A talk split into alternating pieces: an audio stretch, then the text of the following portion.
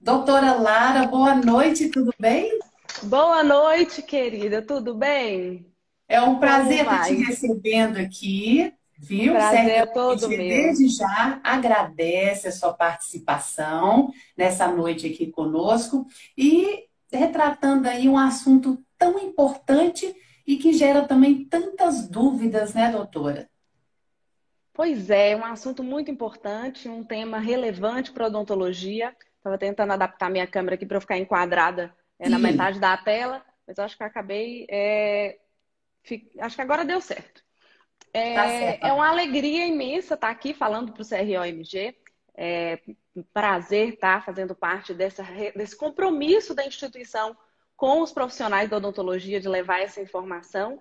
E neste momento, então, agradeço também o convite do Dr. Rafael, presidente né, do CROMG, para que a gente pudesse fazer essa live aqui, esclarecer então as dúvidas de vocês a respeito dos documentos odontológicos, dos documentos que resguardam o profissional e também sobre a questão da proteção de dados, né? Que é um tema emergente aí e que tem gerado muita dúvida nos profissionais de saúde. Mas antes da gente começar a nossa conversa, eu vou te pedir para se apresentar um pouquinho, né, para os nossos participantes aí dessa noite, para te conhecer melhor. Claro. É, bem, meu nome é Lara Maria Alcântara Pinheiro, eu sou advogada, sou especialista em direito da saúde e atuo especificamente na defesa ético-profissional de profissionais de saúde, especialmente médicos e dentistas. Então, é, a minha atuação envolve a defesa dos profissionais, tanto no âmbito judicial, né, no caso dos processos é, judiciais, quanto perante aos conselhos profissionais, no caso dos processos éticos. Então, essa é a minha atuação, essa é a minha formação, e o meu dia a dia é lidar, então, com as dores e as angústias dos profissionais de saúde e tentar amenizar essas questões. Então, vamos começar o nosso bate-papo, que eu acho que o pessoal está claro. curioso, né? Sim, eu imagino que sim. A gente tem Doutor, bastante coisa para falar aqui hoje. Justamente. Doutor, então, para iniciar, o básico, né? O que é a Lei Geral de Proteção de Dados? Explica para a gente sobre essa lei. Bem, é, falando sobre a Lei Geral de Proteção de Dados, que é o tema, então, central dessa noite. É, a Lei Geral de Proteção de Dados foi uma norma editada para regulamentar a utilização dos dados pessoais. A gente vive hoje na sociedade essa, esse, um momento em que os dados se tornaram é, um objeto de grande valor. Né? Os dados pessoais eles orientam a tomada de decisão é, no âmbito econômico, então ele se tornou algo que é, precisava do olhar jurídico sobre isso. Então a sociedade ela, ela conduz a edição das normas. E assim foi com a Lei Geral de Proteção de Dados. A sociedade demandava uma edição de norma nesse sentido por conta da utilização de dados. E eu não estou dizendo só no uso de dados na, na era digital, não. Eu estou falando da coleta de dados é, pessoal, ali, é, verbalmente no momento da consulta. Eu estou falando da coleta de dados é, para documentos físicos. Então, essa lei vem regulamentar toda, é, toda a questão do uso de dados pessoais, tanto em meios físicos quanto em meios digitais. E aí, então, vem é, essa norma que passa a valer é, desde 2018. E a partir de agora, a gente está falando um pouco mais sobre LGPD, porque em agosto deste ano é, passaram a valer as sanções. Então, a lei já estava editada, a gente já tinha conhecimento da norma, né, que regulamentava essa questão do uso dos dados pessoais, e a partir de agosto desse ano passaram a valer as sanções. E a gente viu algumas empresas é, empresas também da área da saúde, inclusive farmácias, sendo multadas pelo uso irregular é, dos dados dos clientes. Então, foi por isso que a gente teve esse olhar recente para a LGPD, em virtude do, de, de, ter passado a vigorar as sanções. Então, a lei já, a gente já tinha conhecimento da lei e passaram a valer, então, essas sanções. Sanções da LGPD que vão lá, né, desde de uma advertência, é, pode haver a publicidade dessa infração e até a multa. A multa é uma questão que causa muito medo, porque essa lei veio com uma multa bem alta, ela vem permitindo multa que vai até 50 milhões de reais. Então, as empresas ficaram bem receosas com a questão da LGPD. Mas um ponto que eu gosto de falar é que a LGPD, na realidade, ela é algo benéfico para a sociedade. Então, não é algo que a gente deva ver com receio. E sim ter é, na LGPD uma forma de uma estrutura para que a gente possa compreender como vamos lidar com a questão dos dados pessoais. O objetivo, então, todo que a senhora é, retratou aqui é sobre a lei. A gente pode estar tá colocando, pontuando assim, o objetivo da criação da lei. Isso, o objetivo da criação dessa lei é mesmo regulamentar o uso de dados, trazer transparência, trazer é, autonomia para o titular de dados, porque a partir do momento que a gente tem uma norma que estabelece regras que determinam que as empresas tenham transparência com os titulares sobre qual vai ser o uso desses dados, como que serão usados, como, qual vai ser o manuseio de dados, é, a, necessidade de se implementar uma política de privacidade e dar para o titular do dado a autonomia de decidir ou não sobre o uso dos seus dados a partir do consentimento, então essa lei traz é, diretrizes interessantes para o cidadão no sentido de regulamentar a proteção de dados, o uso dos dados pessoais. Doutor, e como que essa lei impacta na área da saúde, principalmente dentro da odontologia? Olha, a gente fala que a LGPD, especialmente para odontologia, ela tem que, ela traz um impacto bem relevante. Por quê? É, os dados, a LGPD elencou os dados como dados comuns, né, os dados pessoais e dados sensíveis. E os dados relacionados à saúde, dados biológicos, resultados de exames, todos esses dados estão elencados como dados sensíveis. Então, a odontologia tem que ter um rigor maior, os profissionais da odontologia têm que ter um rigor maior no uso desses dados, porque eles vão lidar com dados sensíveis dos pacientes. Os dados relacionados à saúde, tipo sanguíneo, resultado de exame, tudo que possa identificar questões biológicas do, do paciente são dados sensíveis. E a lei traz um rigor maior para esse tipo de dado. Então, é, é, a edição dessa lei impacta as empresas de odontologia no sentido de que elas vão ter que se adaptar, vão ter que implementar regras de LGPD e nós vamos falar daqui a pouco sobre como fazer isso na prática. Eu espero que hoje a gente consiga trazer uma luz para vocês no sentido de como, vamos, como nós vamos fazer para que as empresas é, odontológicas se adequem à, à Lei Geral de Proteção de Dados de forma eficiente e que tenha aí o cuidado de atender os requisitos dessa lei e proteger, assim, o uso de dados dos pacientes. Vamos falar um pouco, então, dessas principais diretrizes da lei, doutora. Olha, as principais diretrizes da Lei Geral de Proteção de Dados são essa questão da liberdade e da autonomia do titular. É, trazendo isso para a realidade da odontologia. Quando a gente está tratando ali os dados do paciente, a, a gente faz a coleta desde o momento que vai fazer o cadastro do paciente na clínica. Então, você tem ali aquele momento em que você vai é, tomar os dados pessoais do paciente, endereço, CPF, um e-mail para cadastro. E além disso, a gente sabe que na odontologia a gente coleta também os dados sensíveis através de exames laboratoriais que por vezes circulam diretamente do laboratório para a clínica odontológica. Então, tem que ter uma transparência nesse sentido, que é uma diretriz básica da Lei Geral de Proteção de Dados, a transparência, né? O, o conhecimento do cidadão sobre qual está sendo o uso desse dado. Então, ali dentro da clínica odontológica, você faz uma coleta de vários dados dos pacientes e esse paciente tem que ter conhecimento. Para que está sendo utilizado esse dado? Qual que é a necessidade dele informar isso? Ele tem que ter a possibilidade de solicitar que esses dados sejam anonimizados. Ele tem que ter, é, o profissional tem que ter também o consentimento desse paciente para algumas atitudes a partir do uso desses dados, não para todas. A gente sabe que para algumas, é, algumas ações especificamente na área da saúde, a gente não é necessário consentimento, como, por exemplo, utilizar um prontuário para se defender num processo ético.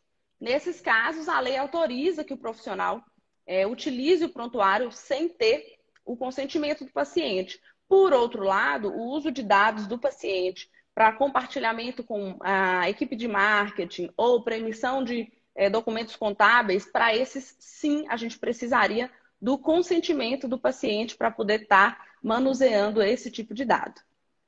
E o que, que a lei entende por consentimento?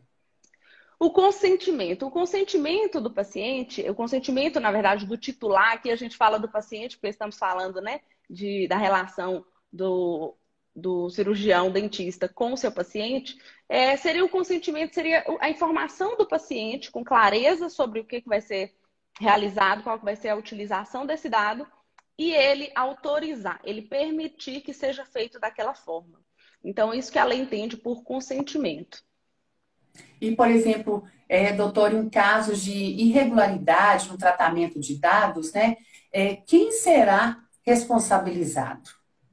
É um ponto importante, porque quando a gente trata de clínicas e consultórios odontológicos, é, a gente tem toda a questão é, da responsabilidade técnica por essas clínicas. Então, nós temos os responsáveis técnicos e os proprietários.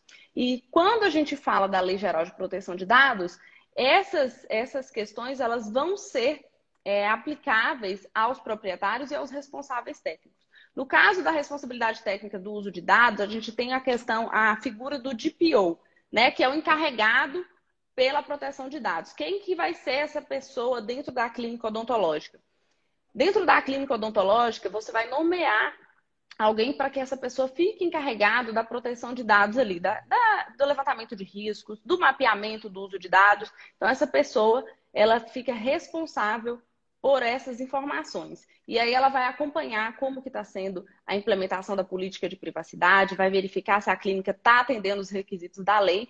E geralmente a gente embute essa, essa função no responsável técnico, que é o responsável técnico por todas as questões de técnica, ética e odontológica. E por isso a gente diz que, então, é, acaba sendo responsabilizado tanto os proprietários quanto o responsável técnico, se ele for o DPO, no caso, é, da Lei Geral de Proteção de Dados para aquela clínica odontológica. Mas aí a empresa responde, se houver violação, a empresa vai é, responder por essas sanções, podendo aí pagar multas altas, além da questão da responsabilidade ética também. Quais seriam, seriam assim, essas penalidades, doutora, que podem ser aplicadas nos casos de irregularidade? Especifica um pouquinho para a gente. Certo. A, a Lei Geral de Proteção de Dados traz uma série de punições para quem descumprir as regras da LGPD. E elas começam na advertência, né? Tem ali a advertência com a, a edição de, de a, a, o reestabelecimento das condutas, né? Com a oportunidade de que essa empresa se adeque. Então, nós temos é, uma adequação por meio de advertência. Tem também a questão das multas e as multas são altas e até mesmo a possibilidade de suspender a utilização do banco de dados por essa empresa. Então, pode haver uma, uma punição no sentido da, da empresa ser proibida de utilizar o banco de dados e proibir de exercer atividades relacionadas ao tratamento de dados pessoais. Para eles arbitrar, quem vai arbitrar essa questão da multa é a Agência Nacional de Proteção de Dados que é, foi também um órgão criado a partir da LGPD para fiscalizar e para auxiliar na implementação das regras da LGPD. E eles estão é, atuando já, a LGPD já está em vigor e as sanções já estão sendo aplicadas, então já dá para a gente ter uma noção de como essa Agência é, Nacional de Proteção de Dados está agindo com relação às punições. E o que a gente vê é que eles levam muito em conta a gravidade da infração. Está tudo no começo, então as pessoas estão se adaptando, e eu acho que assim, a hora é agora para se adaptar, é, é imediato, mas a, eles estão fiscalizando e as punições estão sendo aplicadas com base nisso, na gravidade da, da infração, né? Qual que foi o, o prejuízo causado para os usuários, para os titulares desses dados, por essa, por essa utilização indevida dos dados, né? E, além disso, a questão da reincidência. Então, se a, essa empresa vem reincidindo na infração relacionada à proteção de dados, a multa vai sendo é, aplicada, a multa não, a sanção vai sendo aplicada de forma mais gravosa, e aí pode sair da advertência para uma suspensão e para proibição do uso de dados, aplicação dessas multas mais altas. E quanto ao valor da multa, eles levam em conta também o porte da empresa. Porque se é uma empresa muito grande, se é uma empresa de impacto é, econômico relevante, então essa punição vai ser mais severa. e, claro, também se essa empresa utilizou esses dados para ter maiores lucros ou ter maior ganho econômico, essa punição também vem nesse sentido de asseverar é, a questão do, do desse, desse, impacto causado pela infração. Então, eles vão tentar é, punir nesse, desse sentido. Certo. Tem uma pergunta aqui: o que é IBDD? Eu não consegui Francine. entender qual que é a, a, sigla que a Francine quis dizer. Eu desconheço. IBDD, não conheço, Francine. É. Não posso te responder porque, de fato, não conheço a sigla. Bom, vamos aqui falar um pouquinho agora, é, doutora, sobre a documentação odontológica, né? Qual a importância dessa documentação para a prática clínica nos dias atuais? Olha, a questão da documentação odontológica é extremamente relevante. É, a gente vê nos processos judiciais os profissionais da saúde sendo punidos severamente por falta da documentação correta, por documentação incompleta, por deixar de colher o consentimento do paciente. Isso não é o que a gente quer ver. A gente trabalha para que o, o profissional da saúde tenha segurança e tranquilidade na sua atuação. O documento-chave da relação do dentista com o paciente é o prontuário. Então, no prontuário, ele tem que ter todo o zelo dessa relação. Lá tem que estar todos os dados clínicos do paciente de forma é, bem expostas, todos os procedimentos que foram realizados, todas as queixas do paciente, a anamnese completa, todos os, exames solicitados com os resultados. É, e o prontuário, hoje a gente tem a possibilidade de ter o prontuário eletrônico, que já traz mais segurança para os profissionais com relação ao armazenamento e com a proteção de dados, porque a gente sabe que algumas clínicas ainda utilizam o prontuário físico e o prontuário físico pode gerar uma violação da proteção de dados. Em qual sentido? É, vocês devem saber aqui que muita gente tem gavetas com os prontuários do paciente que ali várias pessoas têm acesso a essas gavetas. A secretária, às vezes a telefonista da clínica, às vezes a, o, o auxiliar técnico. Então, quem são essas pessoas que estão tendo acesso a esse prontuário? Prontuário físico, quando ele tem esse fácil acesso, ele traz um risco muito grande para o profissional. Então, o prontuário eletrônico traz mais segurança no sentido de que é possível você é, fiscalizar quem acessou, você implementar ferramentas de segurança, de controle de acesso, é, senha para acessar o prontuário. O ideal é que quem acesse o prontuário seja somente o profissional dentista responsável por aquele paciente. O prontuário é um documento extremamente importante da relação entre o dentista e o paciente. O prontuário é um documento que pertence ao paciente, então não é um documento do dentista, é um documento do paciente, porém a guarda do prontuário é do dentista, então o dentista tem responsabilidade sobre guardar o prontuário, sobre a guarda do prontuário, mas sabendo que é um documento do paciente e quando o paciente solicitar, ele tem a obrigação de entregar para o paciente esse documento. E esse documento tem que estar completo, tem que ser datado. Eu recomendo sempre enumerar as páginas dos prontuários, ter sempre ali a assinatura, o carimbo de quem realizou o procedimento. Então, esse profissional que está acompanhando, é, se eventualmente o paciente for transferido para um outro profissional, o outro profissional tem que ter capacidade de compreender todo o histórico do paciente. E essa é a importância do prontuário. E essa é a importância do prontuário ter o registro cronológico. Então, tem que ter o registro cronológico, tem que ter todas as informações do caso clínico o prontuário, na verdade, é uma forma de organização, né, doutora? Sim, é uma forma de organização da, de toda a questão da saúde bucal daquele paciente. Ele tem que ter a capacidade de passar informações para outros profissionais que venham eventualmente acompanhar esse paciente. Então, esse prontuário completo, além de toda essa importância, ele é um documento extremamente relevante no momento de uma defesa judicial desse profissional, porque ali vai estar toda a informação. O prontuário ele tem é, um respaldo legal enorme. Então, o que está no prontuário é lei, é verdade. Então, a, a, justiça entende dessa forma. Então, quando você apresenta o prontuário do paciente, aquilo ali tem é, força cabal em um processo. Então, tudo que você realiza no paciente, registra no prontuário, qualquer medicação que for receitada para o paciente, tem ali no prontuário que você recomendou, porque eventualmente o paciente não usou o medicamento, teve um, um, uma sequela ou algum prejuízo no tratamento por isso, mas você está lá, está registrado no prontuário que você indicou, que você recomendou o tratamento adequado. Então, o prontuário é a nossa peça-chave na relação do profissional dentista com o seu paciente. Mas ele não é o único documento hoje em dia que vai trazer essa segurança jurídica. E é por isso que causa tanta comoção essa questão, causa tanto, tanta dúvida e tanta insegurança, porque não basta mais você ter um prontuário completo. Hoje é extremamente importante que o profissional estabeleça um contrato de prestação de serviço com o paciente. Por que o contrato? Porque no contrato você consegue é, limitar as obrigações do profissional e do paciente também. Então, o contrato ele é um documento que traz segurança para os dois lados. Eu trago ali no contrato as minhas obrigações com o paciente uhum. e o uhum. paciente vai compreender e eu consigo gerenciar a expectativa desse paciente. E a gente sabe que hoje os dentistas têm um grande problema com o paciente que, por vezes, não compreende o limite de um tratamento. Você faz um tratamento que demanda um, um refinamento cirúrgico, que demanda um, um tratamento complementar, e o paciente tem que compreender que aquilo não está embutido no valor do tratamento inicial o profissional não é obrigado a realizar procedimentos sequenciais num paciente que demanda de é, que surge por outros problemas. Então, quando você tem um contrato, você delimita, olha, nós estamos determinando que faremos este procedimento. E para este procedimento, é, estabelecemos este valor e essa forma de pagamento.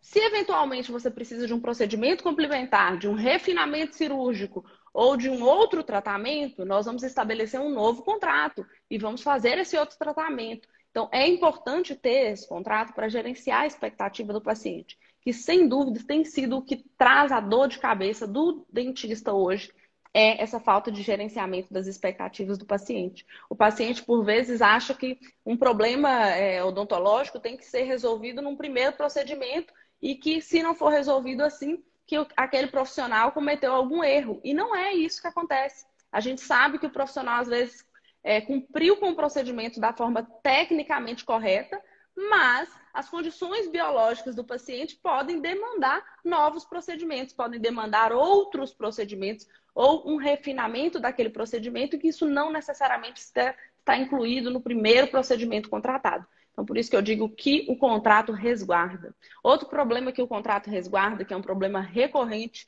com profissionais da área odontológica, é a questão do paciente que pede devolução de dinheiro depois de um procedimento realizado. Isso é uma dor de cabeça imensa para o paciente, para o profissional. É bem complicado, né? De se Super resolver. complicado. E o profissional, ele não tem essa obrigação se ele tiver cumprido corretamente com a obrigação dele. Se ele tiver realizado tecnicamente é, aquele procedimento. Então, a gente tem que separar um pouco o que, que é o procedimento realizado de uma forma equivocada da, do, da expectativa do paciente. Então, às vezes o paciente está insatisfeito por uma expectativa pessoal, e isso não quer dizer que o profissional agiu equivocadamente. Então, a gente tem que avaliar isso. E quando você traz o contrato, você delimita a relação traz ali as obrigações do profissional, então o paciente se sente seguro, porque ele sabe que são que dentro daquele limite é que ele vai ser atendido.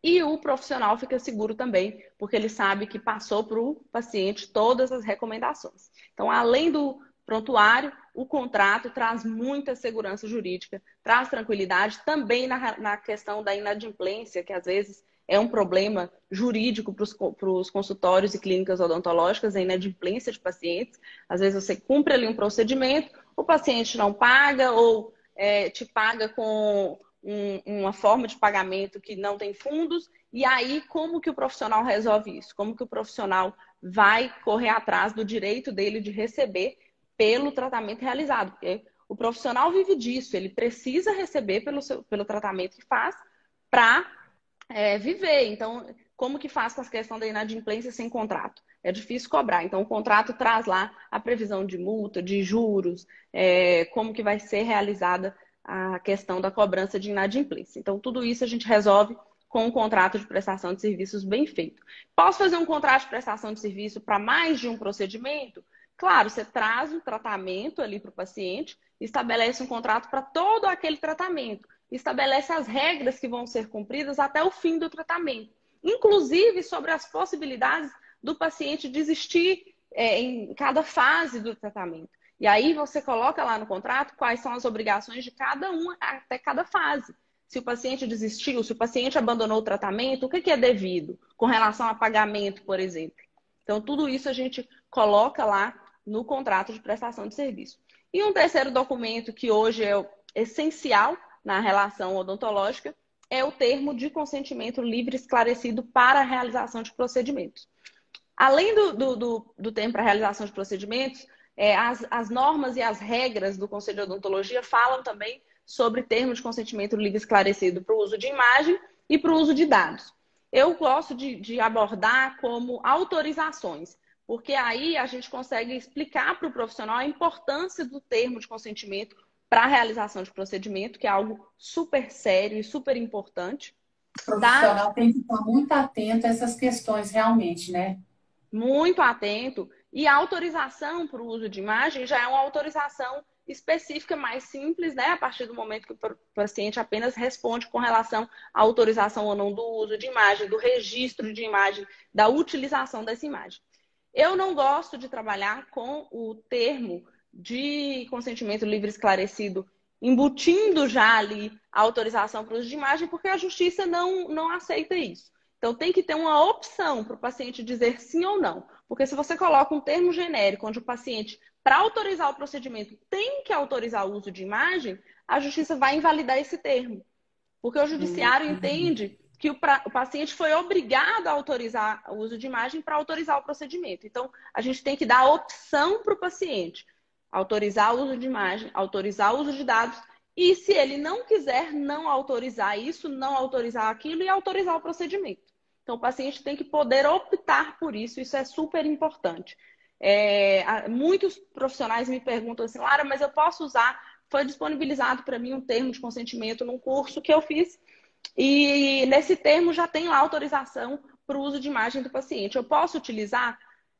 O ideal é que você elabore um termo próprio para a sua relação com seus pacientes. Mas se nesse momento você teve acesso a um termo, seja disponibilizado é, por algum órgão do seu conselho ou por alguma, é, algum curso que você realizou, tem uma leitura minuciosa desse termo, verifique essa questão. Se no termo está embutindo lá para o paciente várias autorizações junto com a permissão para realizar o procedimento, é bom ficar um pouquinho atento, porque aí você está obrigando o paciente a autorizar. O paciente quer realizar um procedimento, o paciente precisa realizar um canal, por exemplo, e lá no, no termo tem uma autorização do uso de imagem sem ter a opção dele dizer que não.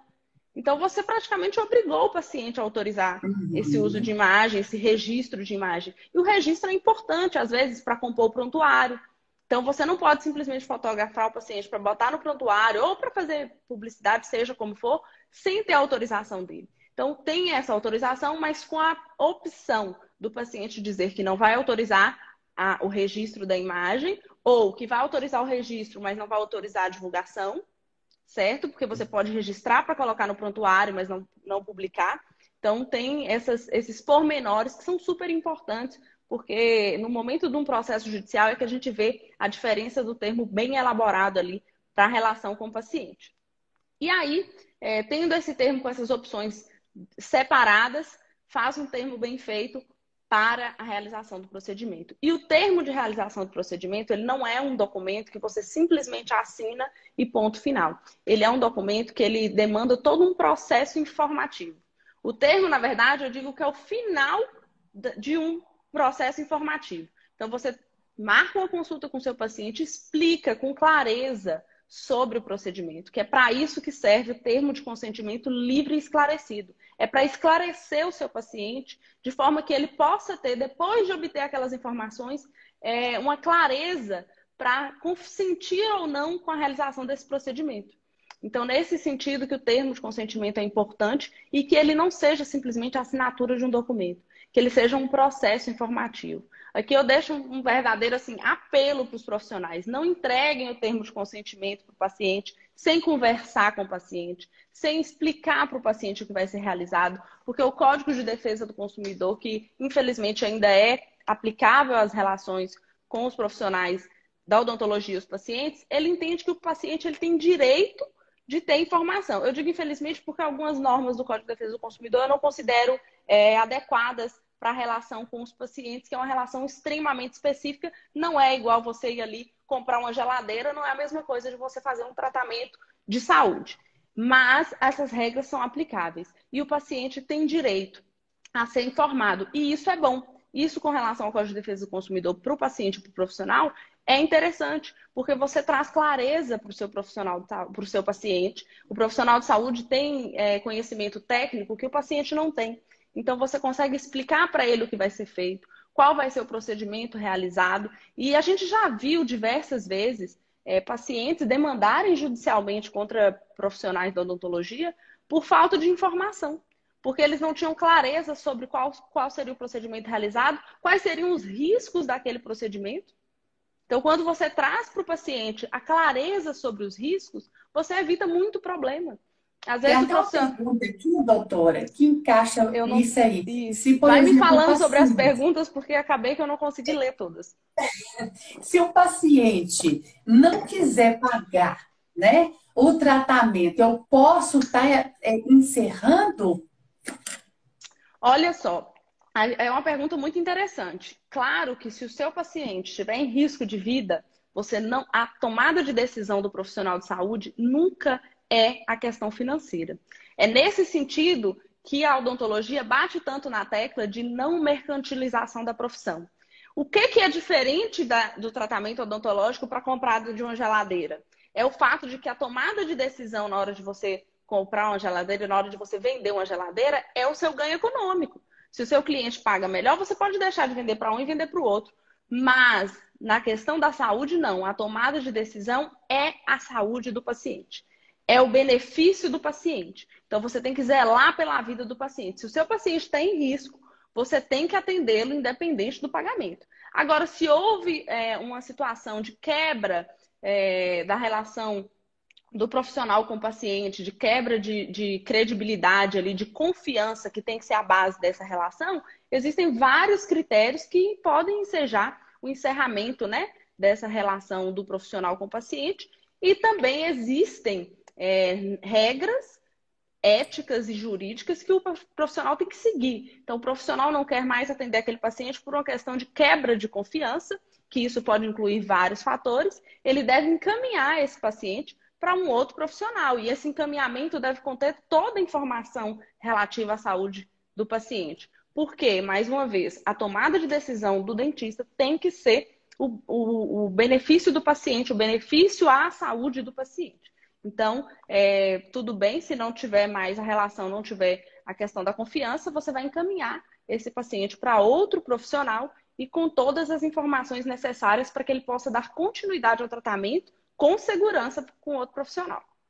Doutora, voltando lá na documentação, é, quanto tempo, tem uma pergunta aqui, quanto tempo devo guardar o prontuário eletrônico? Super interessante também. Ó, as normas atuais dizem que a guarda do prontuário físico é de 10 anos. As normas para o prontuário eletrônico é por tempo indeterminado.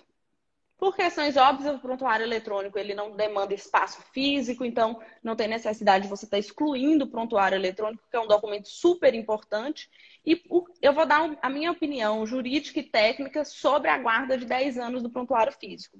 Eu acho temerário esse prazo, porque o prazo prescricional para um paciente reclamar é, uma situação de um eventual erro profissional ele só passa a valer depois que o paciente tem capacidade, ou seja, maior idade, certo? Então, se você atender um paciente ali, é, criança, uma criança de 2, 3 anos de idade, e você guarda esse prontuário por 10 anos do último atendimento, não é suficiente nem para alcançar o prazo prescricional. E aí, esse paciente, quando completa 18 anos, entende que teve um dano, teve um prejuízo ocasionado por um erro profissional, ele vai te demandar judicialmente e cadê o prontuário para a gente comprovar o que foi feito com esse paciente? Não tem mais. Então, eu acho que a guarda dos prontuários tem que ser por um prazo mais longo, especialmente para quem atende pacientes menores de idade. E hoje a gente tem a facilidade da tecnologia, tem a possibilidade do prontuário eletrônico. O prontuário eletrônico, a guarda é por tempo indeterminado, isso traz segurança para o profissional. A gente sabe que o prontuário físico é, é complicado mesmo, porque precisa ali de um espaço para guardar tantos prontuários. Mas a gente tem lei que regulamenta a questão da digitalização dos prontuários. Então, você pode estar digitalizando o, os prontuários e depois da digitalização, aí sim você faz o descarte seguro. E uma dica que eu sempre dou para os profissionais que estão passando por essa fase de transição, e agora vários profissionais estão passando por isso, né? Deixando de lado os prontuários físicos, passando para os eletrônicos, e aí os físicos eles começam a ser digitalizados. A gente tem regras próprias e o prontuário digitalizado é diferente do prontuário eletrônico, tá? Então, são coisas diferentes tem que ter é, uma adequação correta para o prontuário digitalizado. Mas uma dica que eu sempre dou é no momento que você está fazendo a digitalização, entre em contato com aquele paciente, pergunta se o paciente tem interesse em retirar uma cópia daquele prontuário.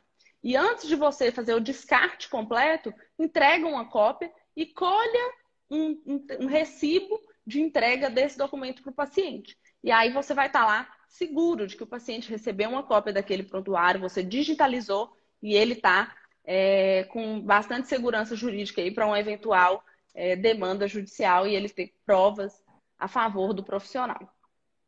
Como o profissional é, analisa se está no caminho certo aí, resguardando né, a, é, a proteção de dados e a elaboração de seus documentos?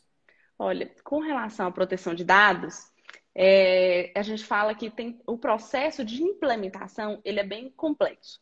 Né? Ele passa pela questão do mapeamento. Então, você vai mapear, você vai analisar quais são os dados que você coleta na sua clínica, no seu consultório. Quem manuseia esses dados? Quem tem acesso a esses dados? Faz um gerenciamento de risco. Nomeia um DPO para tomar conta disso. Organiza toda a, toda a passagem de dados dentro do seu consultório. E aí, quando cria uma política de privacidade, que é super importante, uma política de descarte.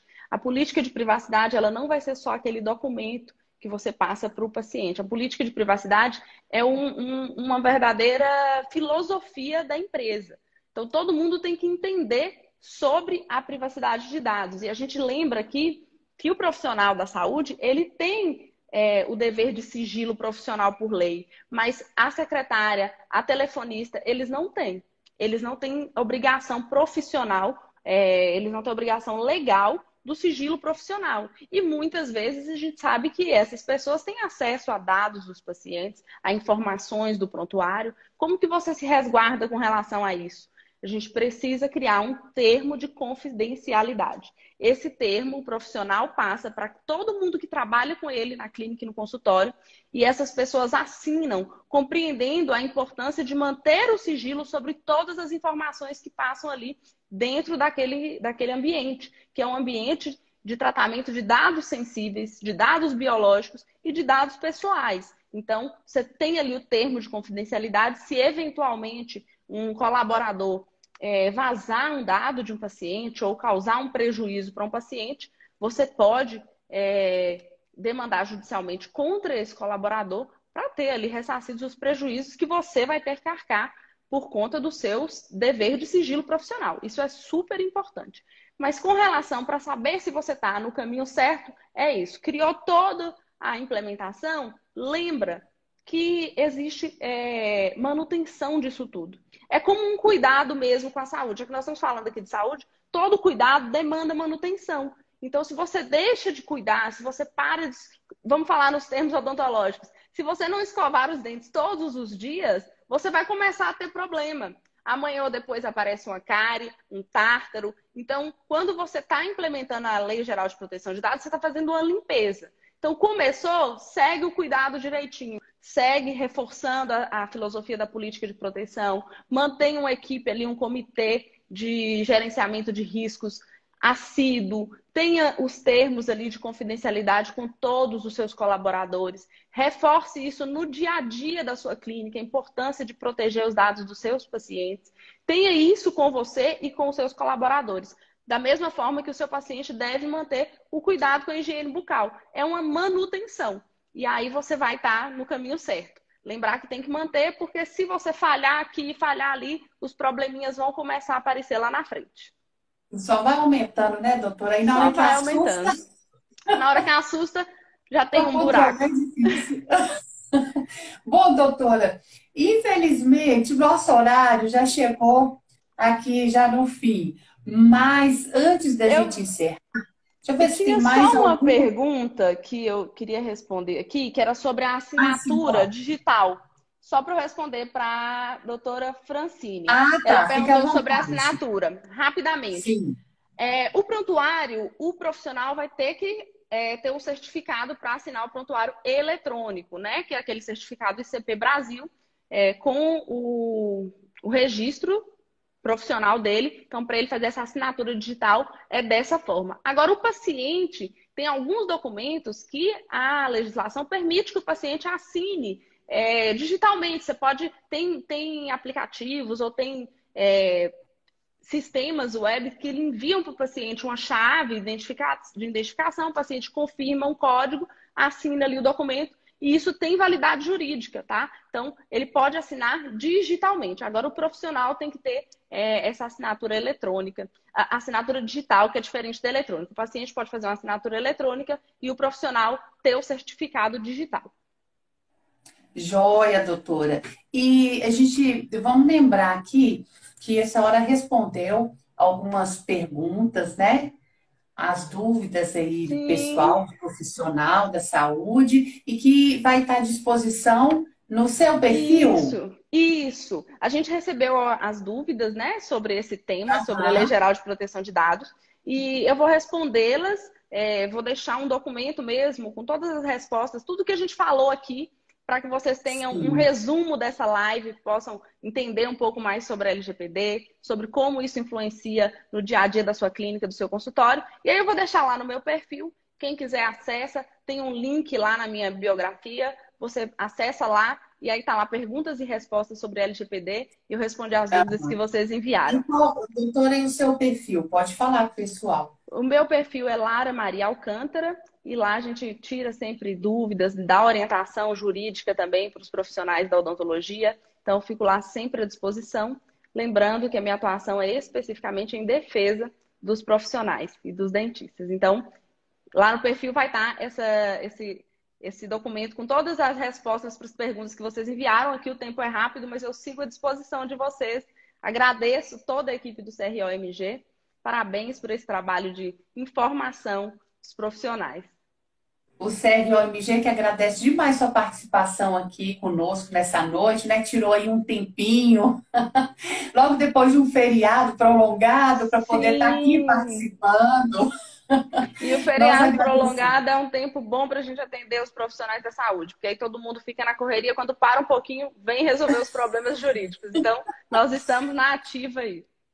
Isso mesmo, doutor. E a nossa live também vai estar salva daqui a pouco no Instagram do CROMG. Quem não acompanhou ela inteira, entrou mais no finalzinho, vai ter oportunidade de assistir na íntegra aí o nosso bate-papo. Viu? Maravilha. Doutora, muito obrigada mais uma obrigada vez. As portas do estão abertas, tá? Para mais informações aí tão valiosas que a senhora trouxe aí nessa noite. Muito Eu obrigada. muito grata. Um beijo a todos e fico à disposição de vocês. Obrigada, um abraço, tchau. Tchau.